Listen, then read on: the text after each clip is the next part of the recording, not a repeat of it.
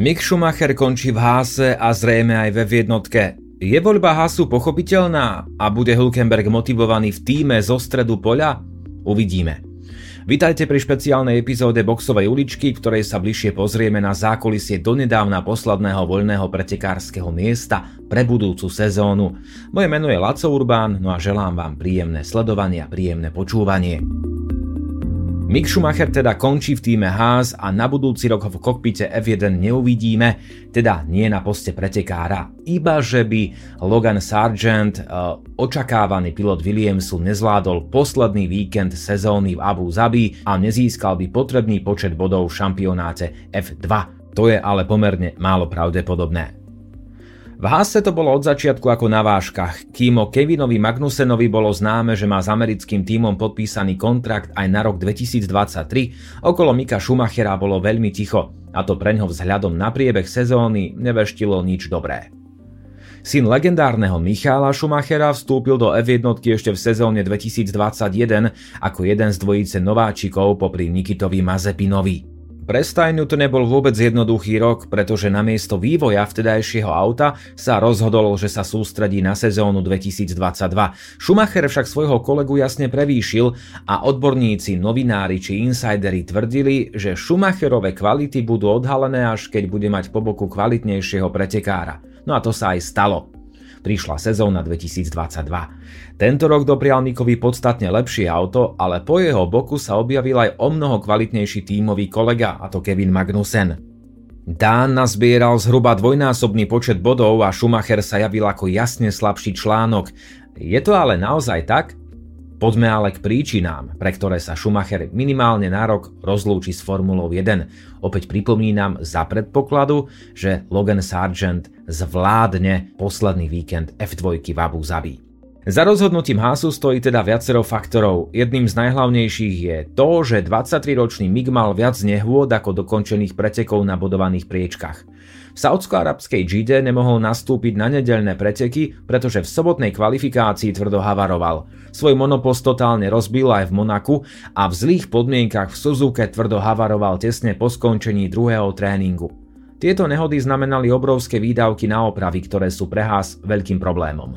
Navyše, MIG nedokázal podávať vyrovnané výkony, no a práve tu je pes zakopaný. Z času na čas ukázal kvalitný výkon, ale podľa tvrdenia Hásu to bolo príliš zriedkavým javom. Navyše nie je tajomstvom, že medzi vedúcimi osobnostiami Hásu a ľuďmi okolo Schumachera bola pomerne dusná atmosféra, ktorá sa ale ku koncu sezóny ako tak upokojila. Rozhodnutie Hásu je na jednej strane pochopiteľné, pretože Magnussen bol, čo sa týka celkového dojmu, jasne lepší ale pri pohľade na niektoré čiastkové výsledky sa táto perspektíva môže trochu zmeniť.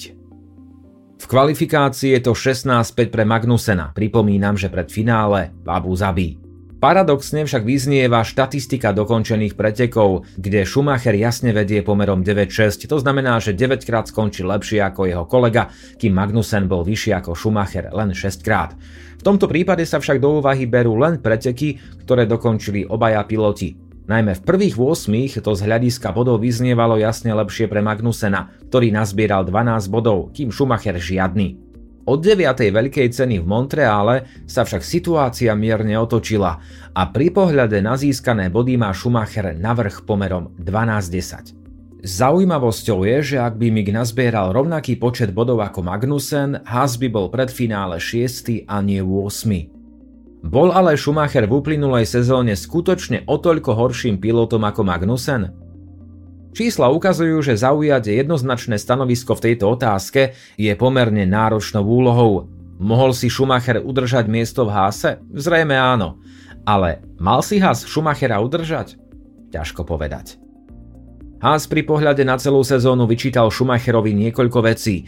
Jednou z nich bola skôr pochybnosť týmu, či má Nemec dostatočnú rýchlosť na to, aby bol špičkovým pilotom Formuly 1. Ďalšia výčitka sa týkala jeho výkonov v úvode veľkých cien. V tréningoch sa trápil a dostával sa do nevýhody, zatiaľ čo najsilnejšie chvíle z jeho strany prichádzali v záverečných fázach nedeľných pretekov. A opäť konzistentnosť. Tá bola jedným z hlavných dôvodov, pre ktoré Schumacher opúšťa americký tím. Ve jednotke je vyrovnanosť výkonov extrémne dôležitá. V poriadku. Ehm, nemal by však 23-ročný jazdec, ktorého pretekársky talent je nesporný, dostať šancu na ďalší vývoj? Je veľký predpoklad, že by sa postupom času mohol zlepšovať, tvrdia jeho zástancovia. A tento predpoklad je teoreticky pochopiteľný. Istá časť fanúšikov si môže myslieť, že to mal Schumacher ľahké a že ho do Formuly 1 dostalo len jeho meno. Táto myšlienka je však extrémne milná a naivná. Áno, pre Formulu 1 je meno Schumacher určite prínosom, ale žiadny tým sa neuspokojí s jazdcom, ktorý nemá talent a potrebnú pracovnú morálku. Formula 1 to nie sú len preteky a výkony na trati, ale ide aj o jazdca ako takého, o jeho vyžarovanie, atraktivitu pre média a ďalšie aspekty, ktoré ťahajú divácky záujem a pochopiteľne aj čísla, sledovanosť a napokon aj fanúšikovskú základňu vyššie. Šumi patrí určite k talentom svojej generácie. Je o rok mladší ako Verstappen, Leclerc či Russell a podľa jeho kritikov mu však chýba niečo, čo títo piloti majú. Niekto to volá osobnosť, niekto vyžarovanie, niekto charizma. Ale opäť otázka. Naozaj? Ako by Verstappen, Leclerc, Russell alebo hoci kto iný zvládal ten obrovský psychický tlak, ktorý leží na Mikových pleciach? Viete si predstaviť, že váš otec je legenda športu, v ktorom sa chcete presadiť?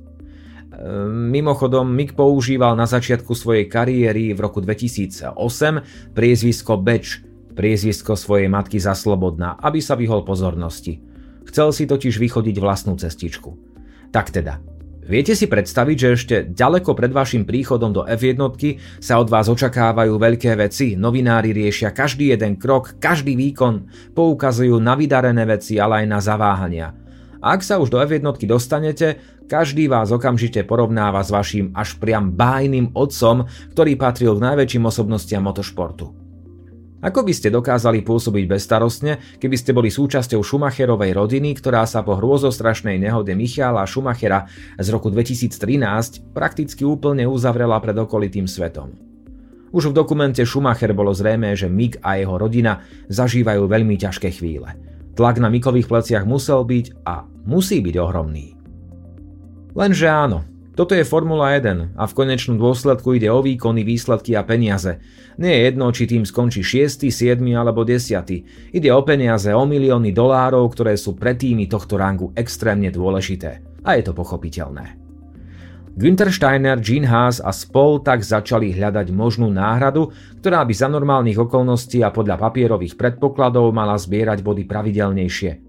Objavovalo sa viac zmien, no rozhodovanie trvalo niekoľko týždňov a definitíva padla počas Veľkej ceny Brazílie, kde sa Schumacher dozvedel, že končí.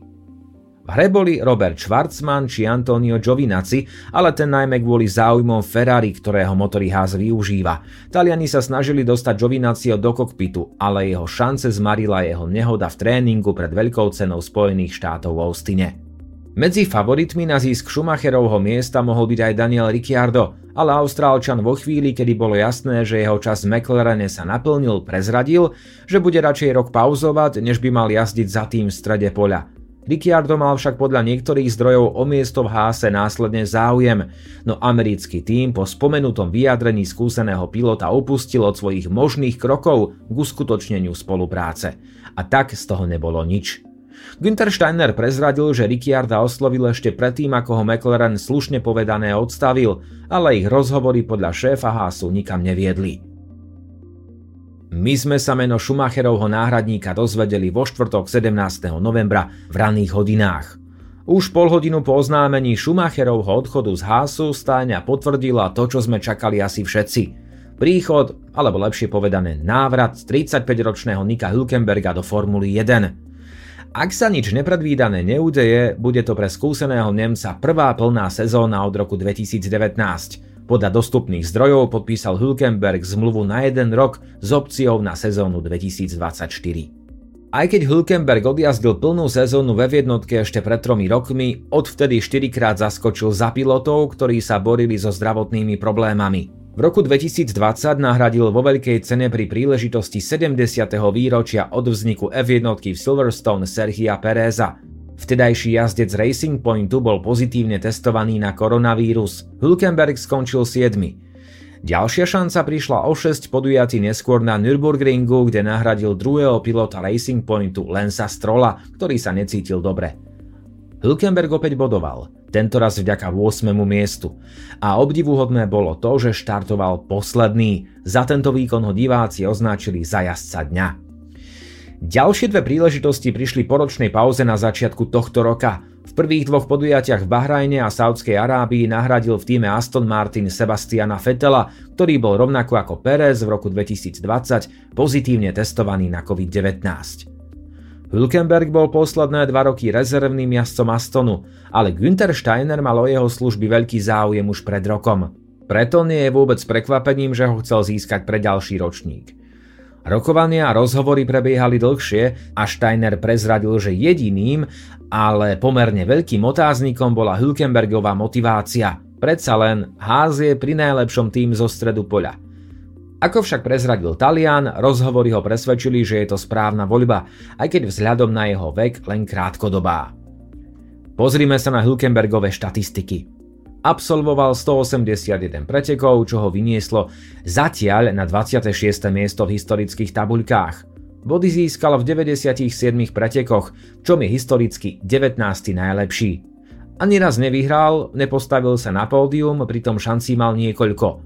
Svoju prvú a dodnes jedinú pole position získal ešte v roku 2010, počas svojej premiérovej sezóny, keď s Williamsom vyhral premočenú kvalifikáciu v Brazílii. Tým od neho očakáva, že vo vnútri zvýši konkurenciu svojimi stabilnými výkonmi a že tým pádom motivuje Magnusena a celú stajňu k ešte lepším výkonom a výsledkom. Prečo ale Haas čelí v súvislosti s Hulkenbergom kritike? Odpovede pomerne jednoduchá, pretože na voľné miesto ve jednotke čaká množstvo talentovaných mladých jazdcov. Príkladom je budúcoročný nováčik Nick de Vries, ktorý sa po niekoľkoročnej snahe dostal do týmu Alfa Tauri – na začiatku budúcej sezóny ale bude mať už 28 rokov, pričom šancu mohol dostať oveľa skôr. Podobné to môže byť aj s ďalším podobným talentom, ktorý by ve jednotke mohol jazdiť už v budúcej sezóne, lenže priestor dostane veterán Hülkenberg. Je to vec názoru, vec pohľadu, netreba spochybňovať Hülkenbergové nesporné kvality, pretože počas svojej kariéry riadil už asi všetko a naozaj dokázal, že je to kvalitný jazdec. Ozvali sa aj niektorí novinári, ktorí žiadajú napríklad šancu pre Stofela Vandorna, ktorého kvality sú takisto nesporné. Počas svojho pôsobenia ve jednotke však doplatil na extrémne slabé obdobie McLarenu a od roku 2019 ho v F1 nevidíme. Haas sa teda v Abu Zabi rozlúči s Mikom Schumacherom a po boku Kevina Magnusena budeme v novej sezóne vidieť Nika Hülkenberga. Je to podľa vás správny a dobrý krok, alebo si myslíte, že Mick Schumacher mal dostať ešte aspoň jednu šancu? Pokojne sa vyjadrite v komentároch, v správach, nájdete nás samozrejme na YouTube, v podcastoch, ale aj na Facebooku, Instagrame či TikToku. Pozdravuje vás Laco Urbán a počujeme sa po finále v Spojených Arabských Emirátoch.